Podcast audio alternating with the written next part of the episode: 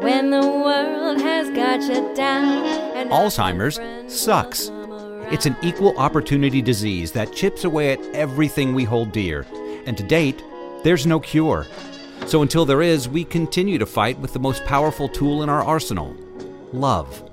This is Love Conquers Alz, a real and really positive podcast that takes a deep dive into everything Alzheimer's the good, the bad, and everything in between. And now, here are your hosts, Susie Singer Carter and me, Don Priest. Sing a song. Hello, everybody. It's Susie Singer Carter. And I'm Don Priest, and this is Love Conquers Alz. Hello, Susie. Did you hear that? What was that? It was a ding on my computer. It was so so embarrassing. A ding? I didn't hear the ding, but you know, you know, it's that's life. It's you know, we're live and we're well, we're not live, but we are alive. And that along that goes computers and dings and all that stuff. Thank you. Wow, so astute. I know. How you doing, deep. Doodles? I'm doing okay. I'm doing fine. We're uh, you know, just uh came off of a weekend. You had an exciting weekend, didn't you, this weekend? I did. My little my little granddaughter just turned one, and we had and we call her little Froggy because she for some reason my daughter thinks she looks like a little froggy, but she's so gorgeous. And she looked incredible. So we did a froggy themed party.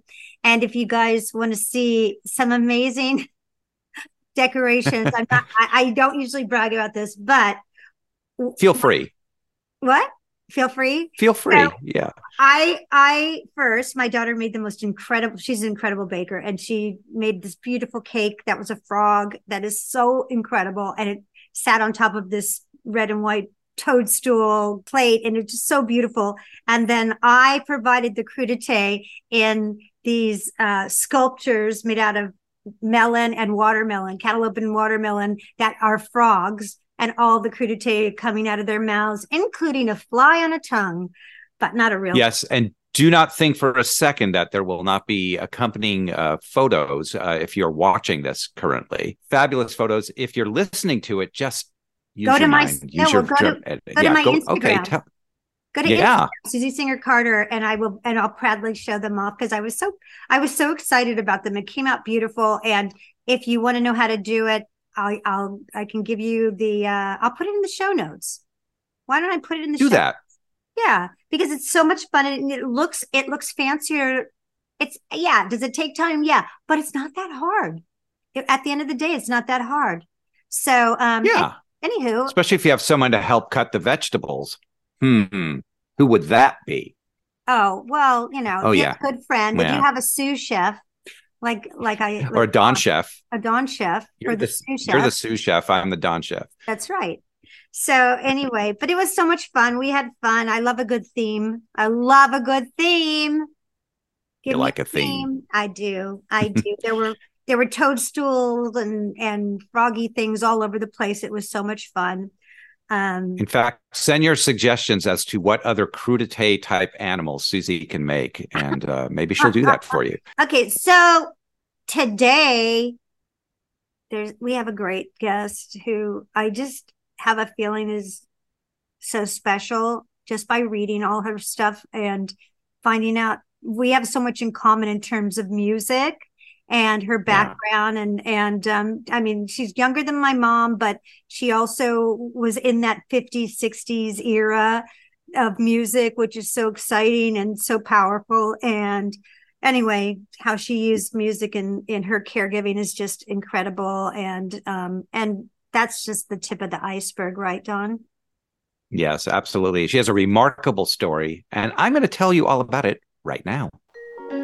Mary Lou Falcone is an internationally known classical music publicist strategist who, for five decades, has helped guide the careers of many prominent artists, including Van Cliburn, Gustavo Dudamel, Renee Fleming, Sir George Solti, and James Taylor. She has advised many institutions, including Carnegie Hall, Chicago Symphony, Los Angeles Philharmonic, Philadelphia Orchestra, New York Philharmonic, and Vienna Philharmonic. Nicholas Nicky Zann was a popular 1950s rock and roll musician who became a world renowned cartoonist, illustrator, and painter. His work has been credited with being the inspiration for Roy Lichtenstein. For 37 years, they filled each other's lives with love, laughter, and music. But their journey together took a dramatic turn when Nicky was diagnosed with Lewy body dementia, an often misunderstood and widely misdiagnosed form of the disease that is the second most progressive form of dementia after Alzheimer's. After Nicky's passing in 2020, Mary Lou chose to inspire and give hope to others in her poignant memoir, I Didn't See It Coming Scenes of Love, Loss, and Lewy Body Dementia. She bravely and boldly shares in detail her late husband's struggle with LBD, providing informative, compassionate, and inspiring insights into dementia. She takes readers on a cathartic journey of caregiving that is filled with hope, laughter, and tears, making stops along the way for music, romance, and surprises. Transformed and energized, Mary Lou Falcone is now combining her communication skills with her background as a performer and educator, becoming an advocate for Lewy body dementia or LBD awareness. And we are so looking forward to sharing her amazing outlook and energy with us today. So, let's say hello to Mary Lou Falcone. Hello, Susie. Hello, Don. Hello, Mary Lou. This is so great. We had technical difficulties, but we're here. We made it, and it's all good. I say Yay. the harder it is, the better it's going to be. So we're going to have a fantastic interview.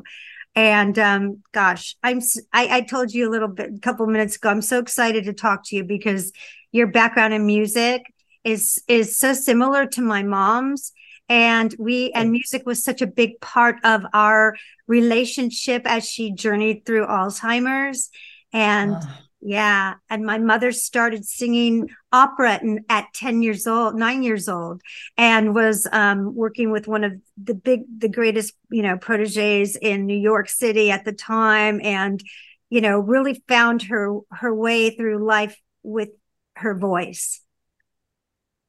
It's, it's a God given talent that takes us on a journey that we didn't see coming. Right. Yeah and it's and it is a god given because you know i say that her voice was you know this this incredible instrument that you can't i'm sure she trained but it was you know it was extraordinary. It was you can train but yeah. but you but but the gift is the gift. The gift is the gift. Yep. And so tell so tell us about your gift first. I want to hear about your gift and and what it is and then we'll move into how you used your gift so beautifully okay well my gift early on was this thing called a voice and basically i found out at age 9 that when i sang all the adults in the room began to weep why was that important? It was important because between nine and 10, almost age 10, my dad had a massive stroke. And it uh, it was so horrendous that he never spoke again for the rest of his life. And that allowed me to, to become an adult very fast. And in becoming an adult, you know, in those days, we were in the 50s, you didn't talk about family situations outside of the family. And so, therefore, no one knew what was going on in, at home and i had to keep rather silent about my my feelings my emotions but singing i could invest everything into singing and emotionally just let it all out.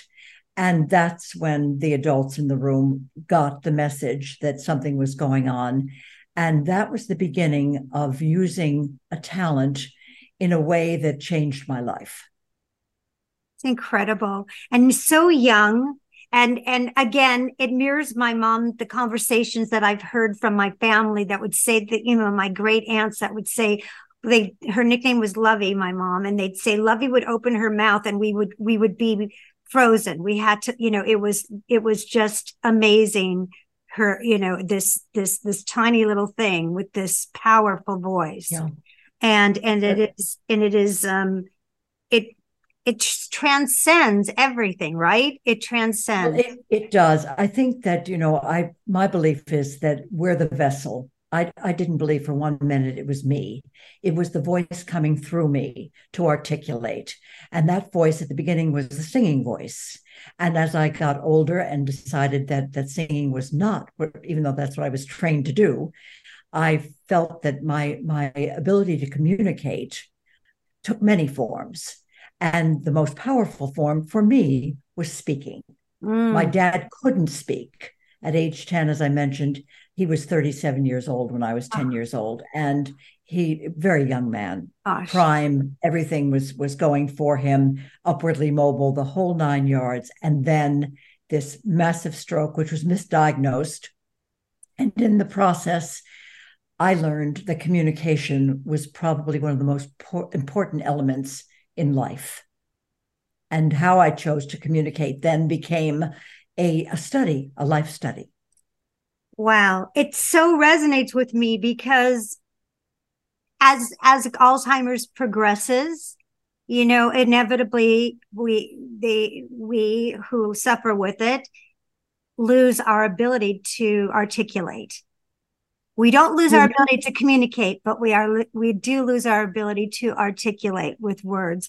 And so exactly right. right and so i had to find a way which of course i i have i am a big old blabbermouth so i did talking for both of us and and also used music and used the same way i would with my children before they could speak is there is a non-communication you know i mean you know there's nonverbal communication that is powerful Oh, right? Oh, absolutely. My my husband, my late husband, Nicky Zann, didn't have Alzheimer's. He had Lewy body dementia, which is a cousin to Alzheimer's. They're very similar, but the very big difference is that with Alzheimer's, it is a slow and steady descent.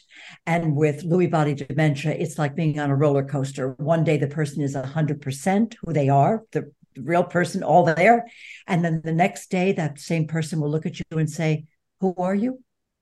And it goes back and forth, which Ah. is cruel and inhuman, but that's what it is. what it is And so, um, my late husband also was into music. As a as a teenager, he was a rocker. Now everybody says, "Oh yeah, well sure, everybody had basement bands in the '50s." No, Nicky was on the same stages. Nicky Zann was his name. Nicky was on the same same stages as Jerry Lee Lewis, Patsy Cline, um, uh, Johnny Cash. So he was out there as a for real rocker as a teenager. And by the time he was 21, he decided, nope, my art is more important, as in fine art and, and illustration and caricature, is more important to me than singing. I've done the singing thing now for seven years. Now I'm going to be an artist. But the singing thing never left, it Right. never leaves you, uh, including the last stages of his Lewy body dementia. When one day I was sitting in my office, which is across the hall from our apartment, and I heard the piano wailing. Now, Nicky could barely walk at this point. And all of a sudden, I hear this rock coming out of the apartment. Could only be one person. The music never left. That was always there. This is so extraordinary because you and your husband, Nicky, so similar again to my mom. I keep bringing it back, but it's just such a, it's so part of my, my fabric of my life is that she too, like she signed with Capitol Records and was singing with like the greats and had her own radio show and was, you know, singing contemporary jazz uh, at, at all the clubs in Los Angeles. And then when she got her deal, they wanted to send her on the road. And she was like, I don't want to go. That's not my life. I have other things I want to do. I can always sing. And she gave up that career of singing to do other things that were more important to her. But as you say, the singing never left. And the singing was a part of our lives from the day I, I could he- listen, you know. And and the person with Alzheimer's or with Lewy body dementia, that's in there. That never leaves. The core is part of it, which in my belief, and this is just my belief, but I believe that the person is there, whether they're communicating or not. That person is in there someplace. And so every gesture that we we provide, the, the loving hand uh, in hand, the, the kiss on the cheek, the hug, all of those things mean something because somewhere in there they're receiving. 100%. That's why we always said, yeah, we always said that, you know, people, some people say, oh, oh well, you know, they have, they're not going to know if you visited them or not. They're not going to, within five minutes or two minutes, they won't even know. And it's, it has nothing to do with up here and it's all about here. right. And Oh. that's, and that's the part that stays with you. Yeah. And, Don, um, you're so right. It it is it's the heart and the soul that take it in. And the verbal communication leaves, We understand that. Yeah. But the feelings are there.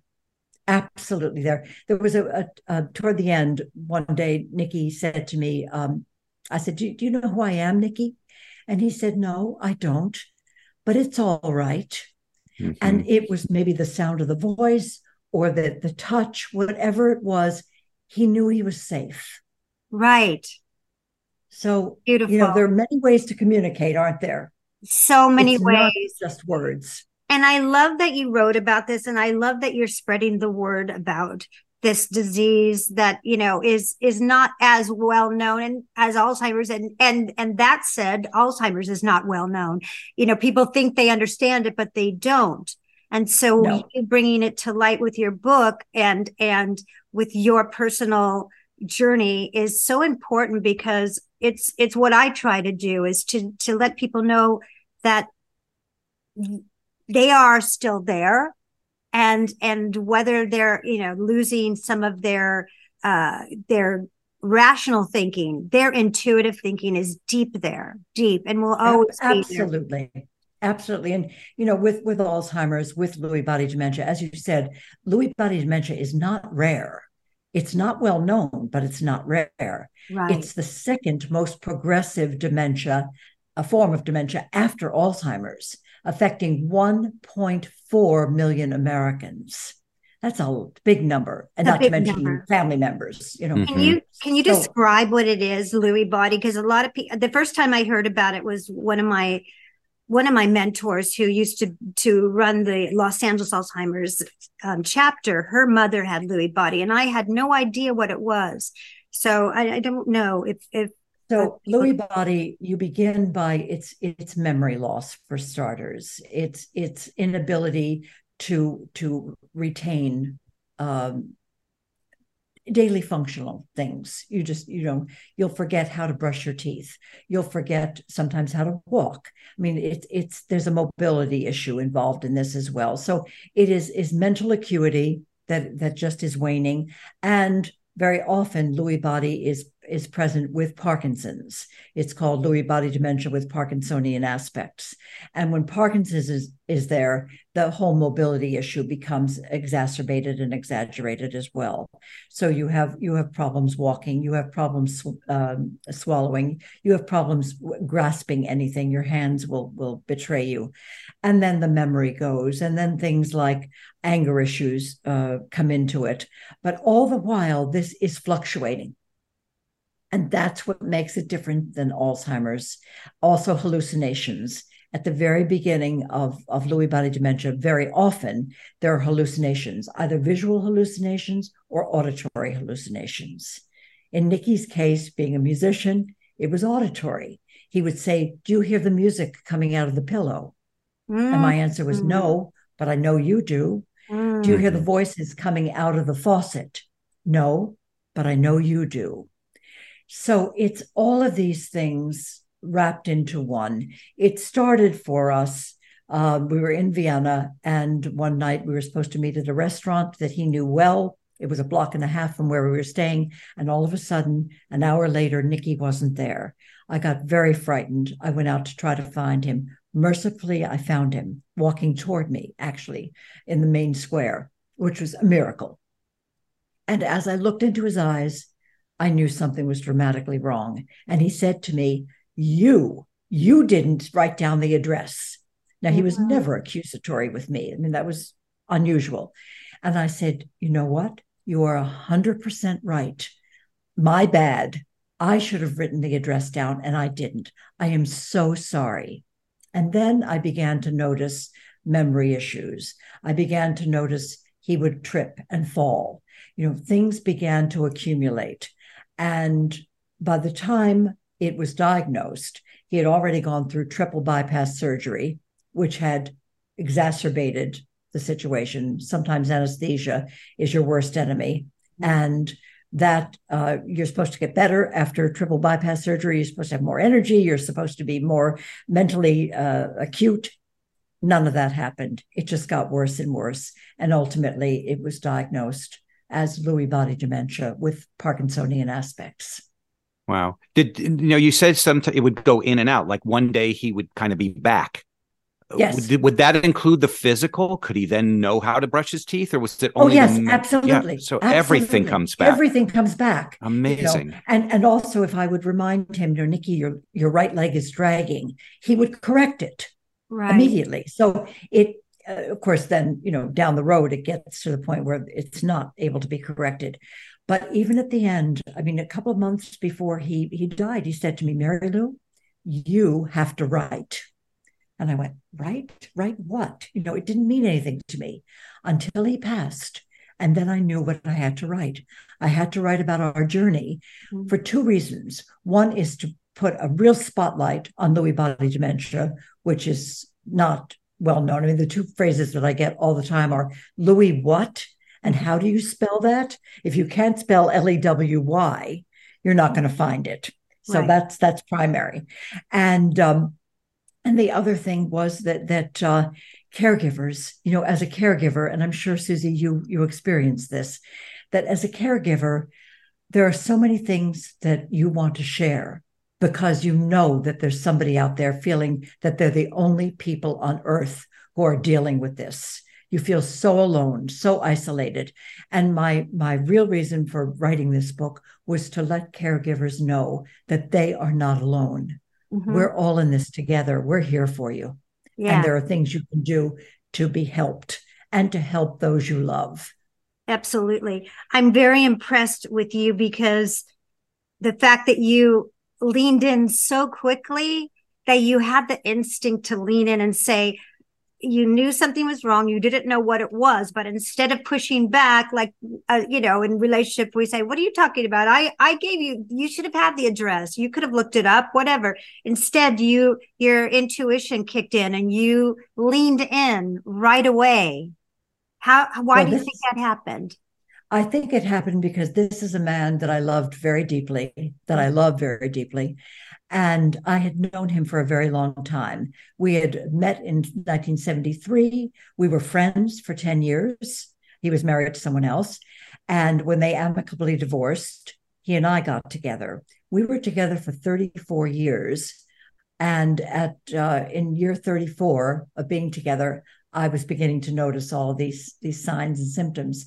And at that point, um, I said to Nicky, you know, I think we should get married.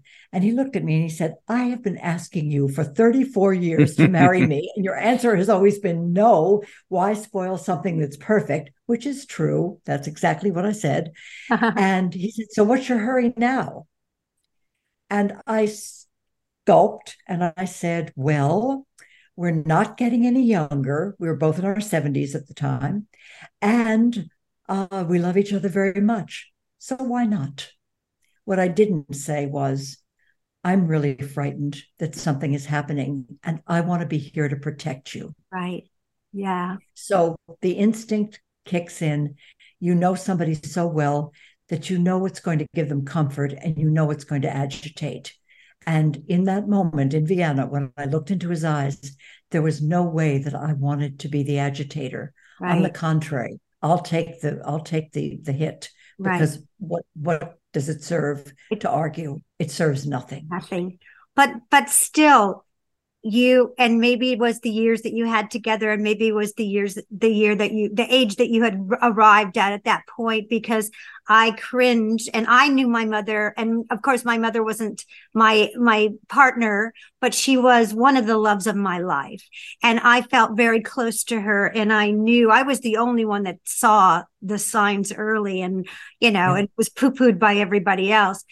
But I also thought I had delusions of grandeur that I was going to fix it, you know, and I Well, stopped. well, you know, children do that. I I had that with my dad when Mhm. I was 10.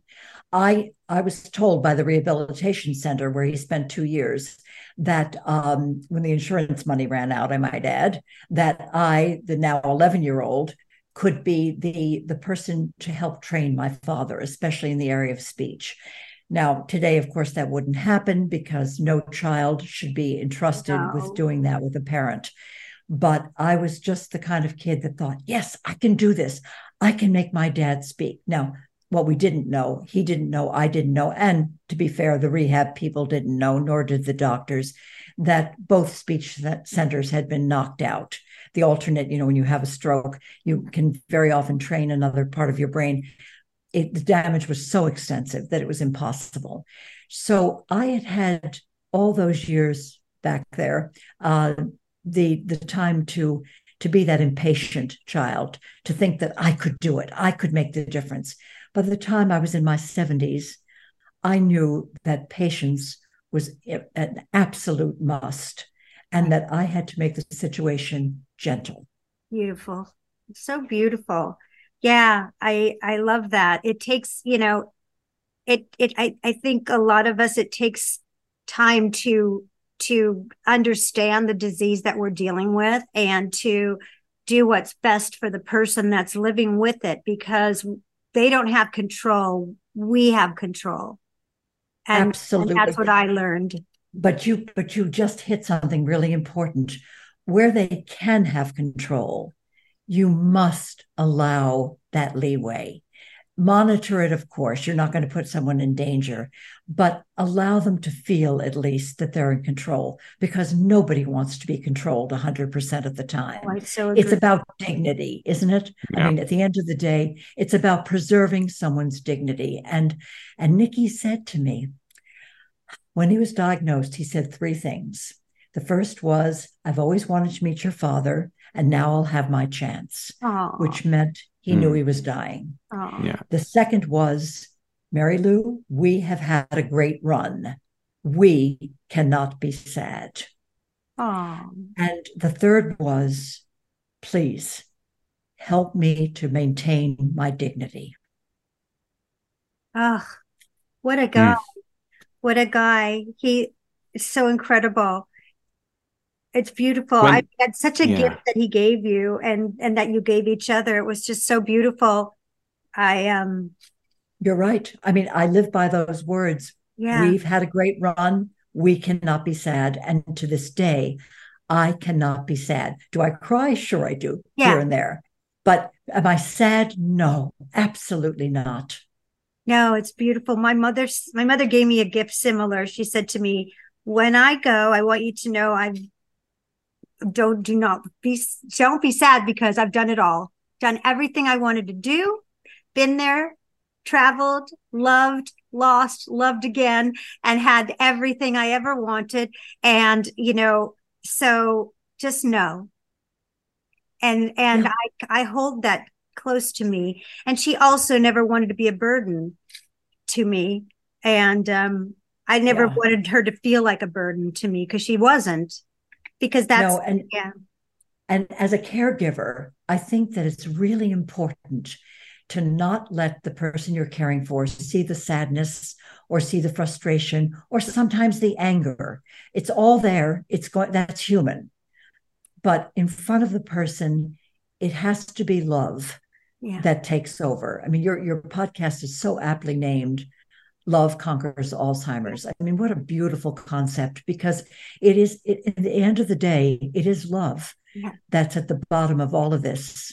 yeah And without that, you know, it it doesn't work. it doesn't work right it's a, yeah it's it's a hundred percent i don will tell you uh, during last year when my mom was was going through her final journeys and and even before that when i would go to visit her and sometimes i would just miss the old mom and i knew she was frustrated and i would throw my arms around her and i would I, tears would come out but i wouldn't back up until they were gone because i'd never wanted her to think i was sad ever Absolutely. Ever. Absolutely. Mm-hmm. And you know, when when when you're dealing with all of these dementias, you're also dealing with with the physical aspects of all of it, especially toward the end, which are not pleasant. I mean, you're dealing with with incontinence and you're dealing with all these things that nobody talks about. right? Very hard to get people to talk about them, which is why I write about them. I don't I don't hold back on any of it. Mhm. But the person who's going through it doesn't need the extra angst of knowing that you have cleanup duty, for instance. And so I would say things like, Nick, that's what washing machines are for. Don't worry about it. Yeah. You know, it's fine. It happens to all of us. I mean, just anything to make it okay, right because that's really important. so important You- and Yeah. Yeah. You say And- that. and- uh, yeah, I know. I just wanted to, to touch back. You know, you talked about you know the in and out of it, and how that Yeah. was kind of a curse. I mean, for some people who who uh, are dealing with people with Alzheimer's, they say, "Oh, I would love to have them back for a day. That would be amazing." But and I can understand the frustration that it would cause. But was there a knowledge? Did he have knowledge of how he was on the other? Does he re, did did he have? Did he talk about it? Like I feel like this, or I felt like this, or absolutely. I absolutely. Wow. Nicky knew. Uh, he knew so much about what was going on that actually, two months before he actually passed, he wrote a poem that I found three months after he died. It was in a sketchbook. You know, he was an artist, so he, he always was sketching and he had a sketchbook. And I'd looked at this sketchbook and I didn't see this poem. And three months after he died, I went back to the sketchbook and I'm flipping through it one morning and I go through a bunch of blank pages and I come upon this poem that describes what it feels like to have your descent into Lewy body dementia. It took my breath away. It was so articulate, it was so brilliant. And it basically described that when our love was new, it was all fun and games and exciting and wonderful. And then shortly, not shortly thereafter, many years thereafter, we were invaded by a third party who would periodically take over. And this person was very unwelcome. And when he, Nicky, looked in the mirror, the horror that he saw was himself. Oh, wow. Done much more, much more eloquently than I just uh, shared Wow. it. But I, I put it in the book. I didn't see it coming scenes of love lost in Lewy body dementia because it is the clearest picture of what someone is going through that I have ever heard. which I- means that people who have Alzheimer's who don't have those moments of clarity are probably feeling that all the time. Could Maybe very because well they can't be. they can't verbalize it, but but it could be. I'm I'm just guessing at that, but It could be. We we don't know. You don't. But in the case of Lewy body, we did know. And and to your point about coming back, you know, is it a blessing? Is it a curse? It's for me, it was a blessing because I would see Nicky again before he left again. But for him, I'm not sure that it was such a blessing. I don't know. yeah. Right. I hear you so much. That resonates so deeply because I think for me, and I talk to a lot of caregivers, obviously, with that have worked, you know, with people with dementia, and those moments of lucidity are are gifts for uh, you know, for in the in the long For run, they are the gifts that we get. Like, you know, a month and a half before my mom died out of nowhere, she wasn't talking. She had been through so much, you know, in and out of the hospital, and Don was there, and I just we, we were I was doing my dog and pony show like I do, singing every Tom Jones song I could and every every Les Mis song I could. And out of nowhere, my mom just clear as a bell said, I love you. Oh, And that was the last thing she said ever. And I know Yeah. how hard that was for her. I said to her that you just ran a marathon because for her to get those words, pull them down, get them to the, you know, the mechanicals of it, just that without forgetting. I was spent. I was like, that's it. That was her gift to me. that's the gift of a lifetime, Susie. Mhm. You know, Yeah. that's yeah, that that is Yeah. so beautiful. Yeah. What, a gift. Period Right? at the end. Yes. That was it. And she worked, I know that that was so hard for her, but she had to tell me. She Yeah. had to tell me. And whether she knows it was Susie or not, but I think she does. I think she did because she lit In up her heart. noggin.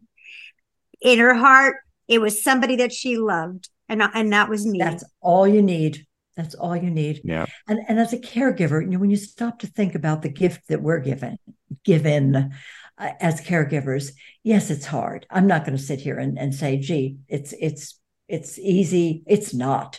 It's hell. it is. But but at the end of the road, that you've been given the privilege of caring for someone you love, that's the gift. Yep. And it will never, it, it, it, it will always be part of you.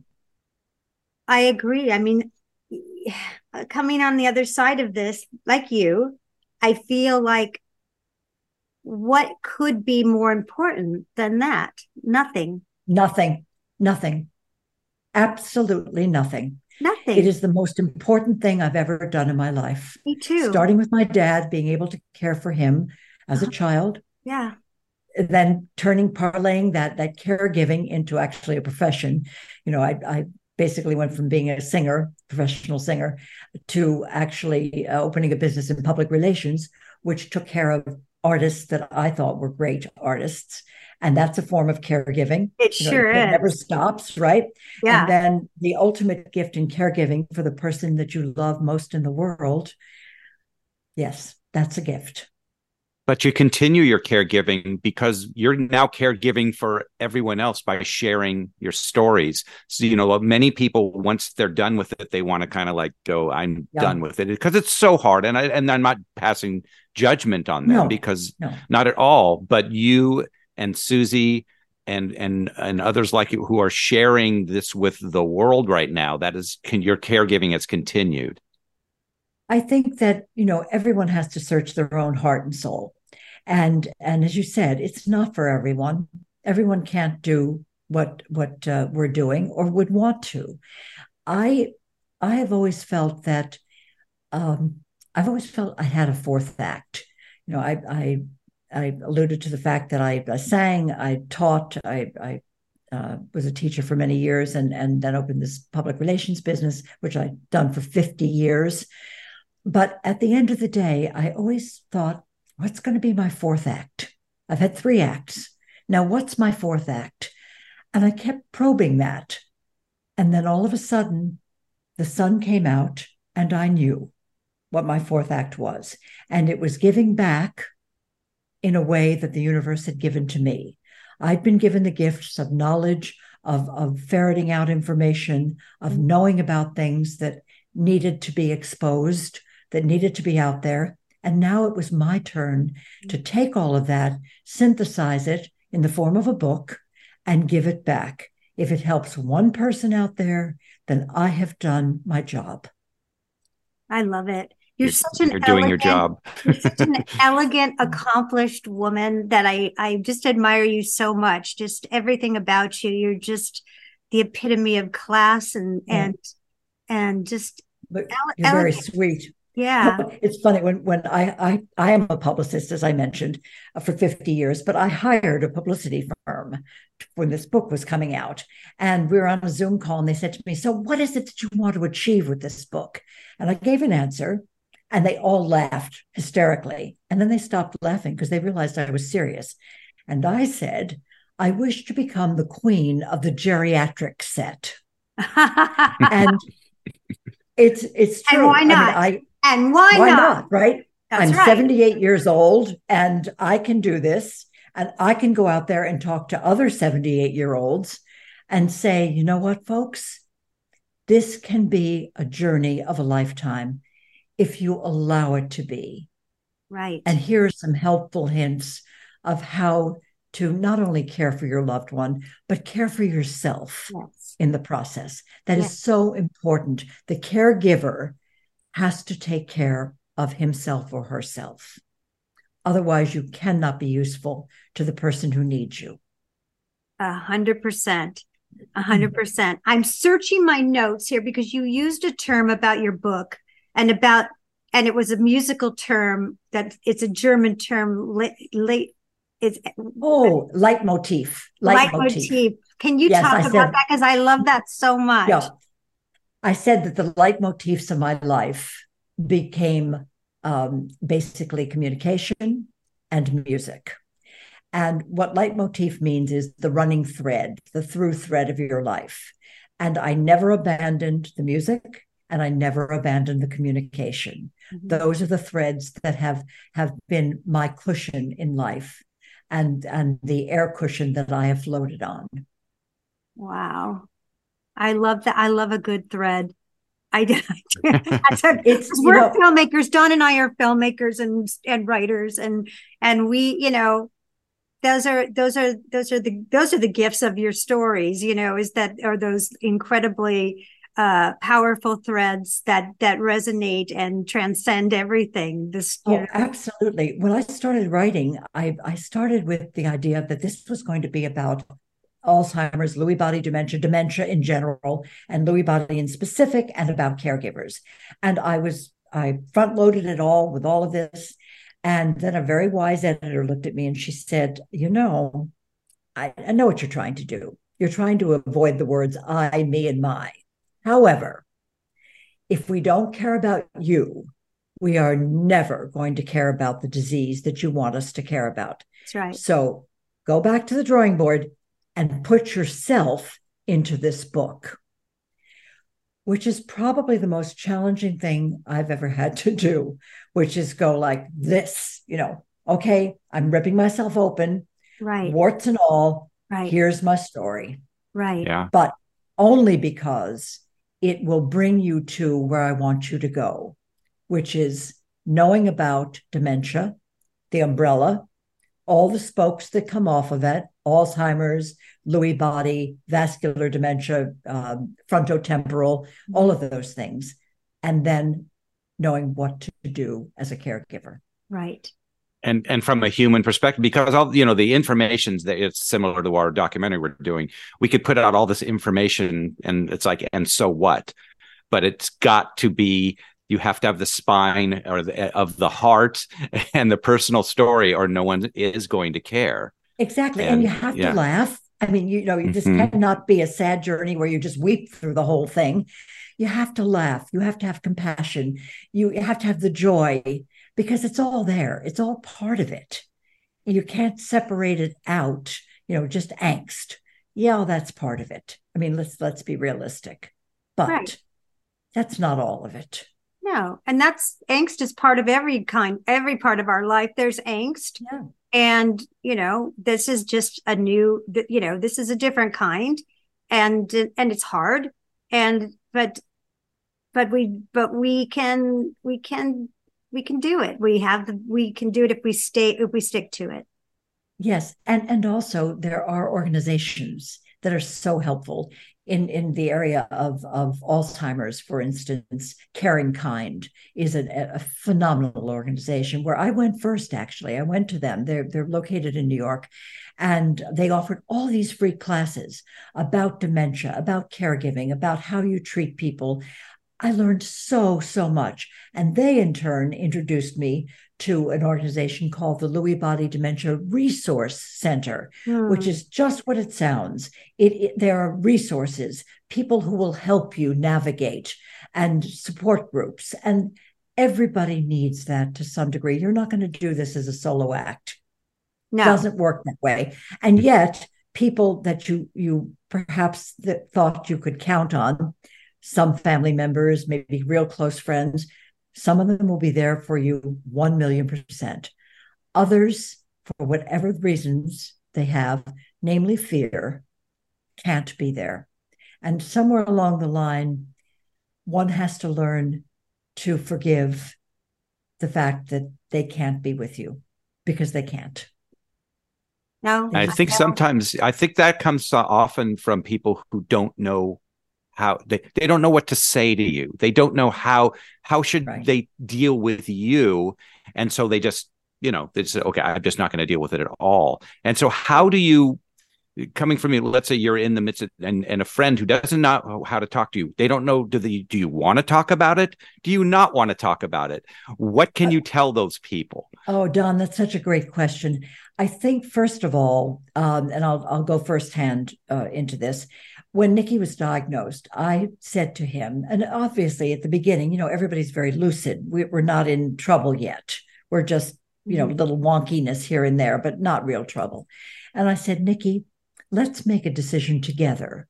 Shall we tell people what this is and what you're going to be going, what you are going through, what you're going to be going through, so that we don't have the little whispering behind our back of people saying, you know, what's wrong with him? Because one day, as I mentioned, he'll look perfectly 100% Nicky, and the next day he won't. Mm-hmm. And so we made the decision to tell people what was going on, what could be expected down the road. And by doing that, it took a layer of fear out of it, number one. Secondly, then people weren't afraid to be with us. And I would say quietly, not in front of Nicky, uh, look, when Nicky gets stuck for words, when he's having a problem, just sit quietly. Don't try to finish his sentences. He'll come, he'll come back and we'll continue, or I'll interject a word or two, which will bring him back. We'll, we'll work this as a duet or a trio or a quartet. We can do this. And that's what we did. I would never have more than four people sitting at the table, including the two of us and two other people. Mm-hmm. Too many people confuse the issue. Right. You don't do that. You you when when you would go into a social situation, I would make sure that somebody there if I had to work, for instance, in, in a gathering, um, in something I was presenting, but I wanted him to be there for the joy of, of being part of it. Friends would come over, amazing friends, usually younger friends, mm-hmm. young people in their 30s would come over and surround him so that he'd be protected oh. and they would look out for him. You know, th- this is what good friends do. This is what you set up right. with people right. and give them permission to be part of your life right. Right. and not to be afraid of it and and and you can't do something wrong it there's nothing that that's wrong. If you're feeling it you say it. If you're feeling it you act it. You step in you step up to the plate. Yeah. No i agree. I so communicate yeah. we've kept it ahead, we've, we've kept these diseases hidden and that's why most of us have been sucker punched when it happens because they have been so hidden and there's been so much, you know, uh, marginalization and stigma attached because Alzheimer's was demented it is you know these terms demented or you know senility and and it and which is equated with you know less than not good enough and or crazy. yeah, or oh crazy. yeah, oh yeah. yeah. Do, do, you know? I actually had a nurse at um, Columbia Presbyterian Hospital. She shall remain nameless. But when Nicky had his heart surgery, she looked at me and she said, uh, "I'm not releasing him." And I said, "Why not?" She said, "Because." I think there's something wrong. Now she was right in that, but her her manner was so autocratic, so awful. And um, I said, "What is it going to take to release him? Because he needs to get out of here." And she said, "A um, a psychological exam." And I said, "Fine, bring it on." The um, the uh, psychiatrist came in and he said, "There's nothing wrong with this man." He was wrong, but there was. But nonetheless, about two or three months later, we encountered the same nurse who happened to be walking through our cardiologist's office. And she looked at me, Nicky was in the men's room, and she looked at me and she said, um, How are you? I said, Fine. And she said, And where is he oh, doing that kind of a, yeah. I was incensed. Just what you were saying, Don, you know, crazy. He wasn't crazy. He had a neurological disease. Right. Right. That's not being crazy. And that's coming but from this, a nurse. But yeah. this is the That's but this is prevalent. But this is why we're doing our documentary because because it, everything has been kept, you know, all it's been pushed aside. It's not looked at. It. It's not pretty. It's not sexy. It's not. It's it's not youthful. And so yeah. it becomes it becomes you know you it it's put away in a closet. And so when you are faced with it as a caregiver or as the person who is being who is you know has been overtaken by this this disease then we are left to figure it out on our own more or less you know even doctors don't really there's not a lot of specialists there's some and so yes, it needs to be more it needs to be more open children need to be exposed to it so they're not oh, afraid oh, thank you for saying that because I, I had two very young friends ages 12 and 14 who came to visit me with their mom, who is in the medical profession, and and uh, we spent three hours over lunch. Two little boys, and they said to me at the end of lunch, "Would you do a podcast with us?" I said, "Sure." Because we'd like to help promote your book, said they. Oh my! Kind of amazing. now I had seen a I had seen a three minute video that they did on ALS, which was cartoons. They'd done it all. They were remarkable. They're very bright children, obviously. Wow. They put a podcast together with me. They did it. They wrote the questions, they interviewed, they commented on my answers. It's 26 minutes on Lewy body dementia. I have to tell you, it is one of the most exciting things I have ever had the privilege of doing with a 12 year old and a 14 year old. Why? Because they did it for children their age. Love it. I love And when I that said to so them, much. How, how young is too young to, to probe this? They said, well, you have to be eight years old or over to get it. Mhm. And I thought, wow. Very specific. Very specific. so they they have a YouTube channel called Simply Brain, and they have these two now pieces on their YouTube channel, and it's remarkable. I love it. Wow. I need to talk to these boys. We I do because Yeah, I love the it so ages, much. yeah, because It's the like- ageism and ableism out there is is It's rampant, and it's coming, and Yes. it's and that's. I mean, it, it doesn't necessarily start with children because they just don't know. I mean, it's more coming from the adults. But if we can educate from the beginning, from the very beginning, you know, that the the, Because the, you know they don't have to understand the ins and outs of the disease, but what No. they, what they can learn is to be patient. What they can learn is to be kind. Oh yeah. What they can learn is to be compassionate and loving. That that a hug means more than anything to an elderly aunt or grandparent who's dealing with some issues. Right. You know, this is what they can learn. No, absolutely. When my mother was was um, in a facility and there was children that were there with the caregivers that worked there, they would come on the weekend, and those kids that there was a couple five year olds, a couple six year olds, and they were Mhm. so used to the residents, they had no problem with the re- the repetition, the you know the the hallucinatory kinds of things. They would just they would go right into action like it was part of their day. It was normal, and they would help Jack go find you know whatever he needed and they would diffuse the situation it was very instinctual and and it was it's very beautiful whereas i remember bringing my friend to visit my mom with her little girl who was three and four three or four at the time and she was so nervous and scared because she hadn't been around older people or people who had you know acuities And you you have to be taught fear, don't you? yeah I mean, fear, you don't come in with fear. no And and I remember in Nicky's last week of life, he we had a three-year-old godson at the time. And Andrew loved Nicky. And he would come in with, hello, pirate Nicky. And Nicky would say, uh-huh. hello, pirate Andrew.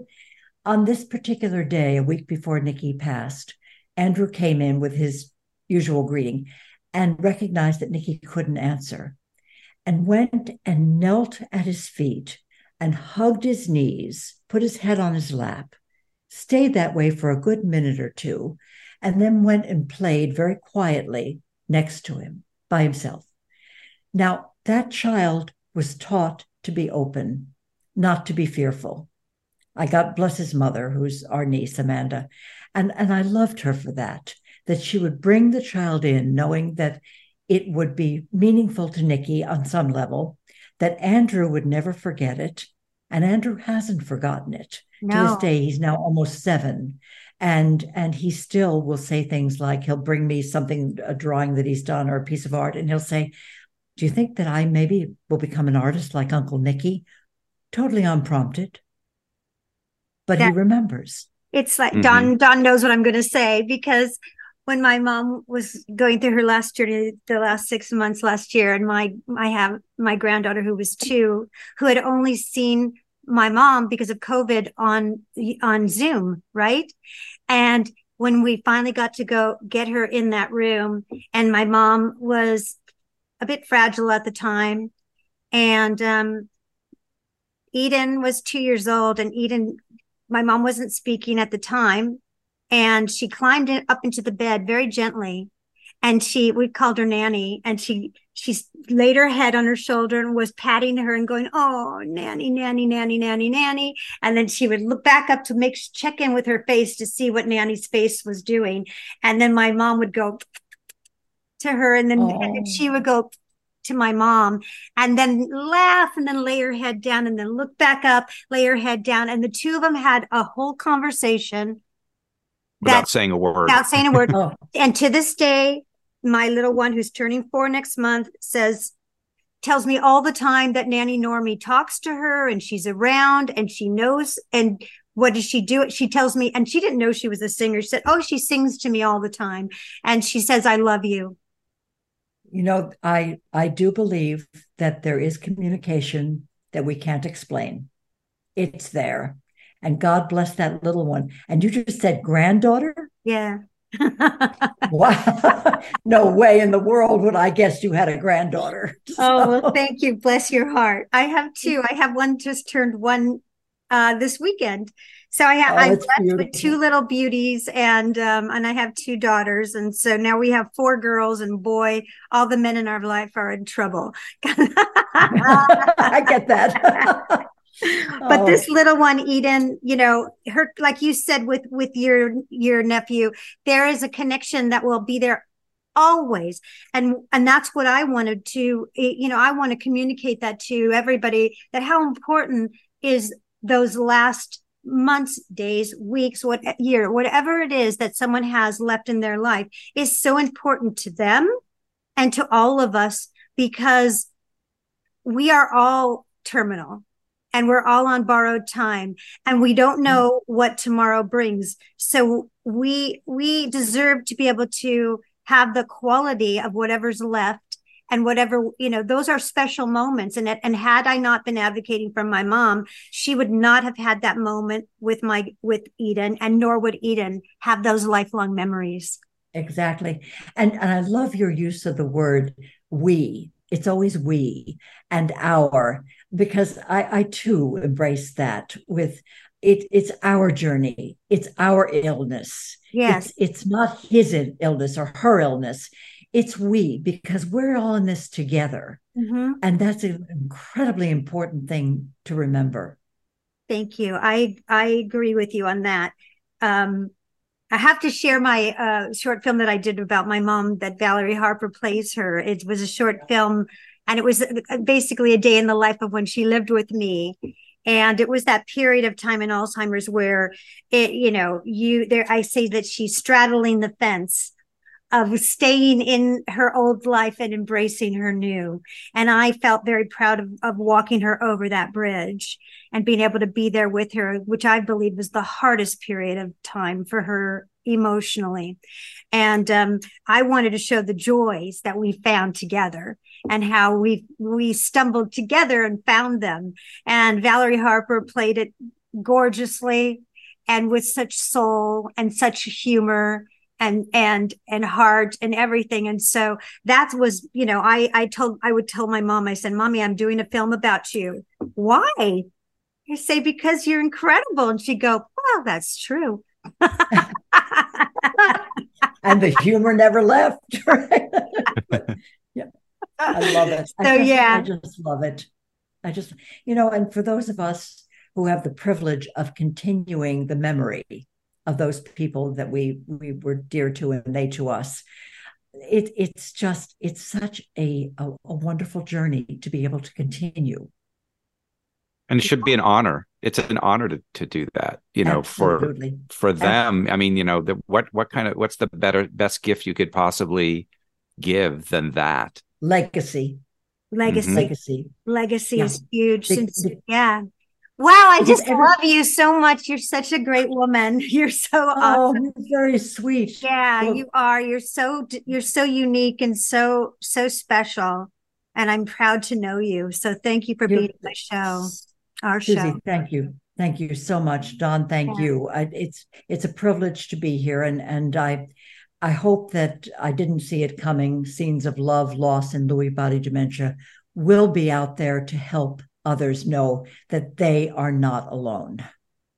Definitely. Thanks to you. Yeah, I, I highly recommend this book. It, and you only know have to know by listening to this woman that you're going to get the real story and the real love and the real journey and nothing's going to be held back and it's going to and it's a mm-hmm. beautiful trip so you know i i i thank you for writing it and um and sharing it with all of us did we leave anything out that you wanted to say that that we might have missed no just please make love the centerpiece of your life you'll never regret it I had to hold back tears like 17 times, Don.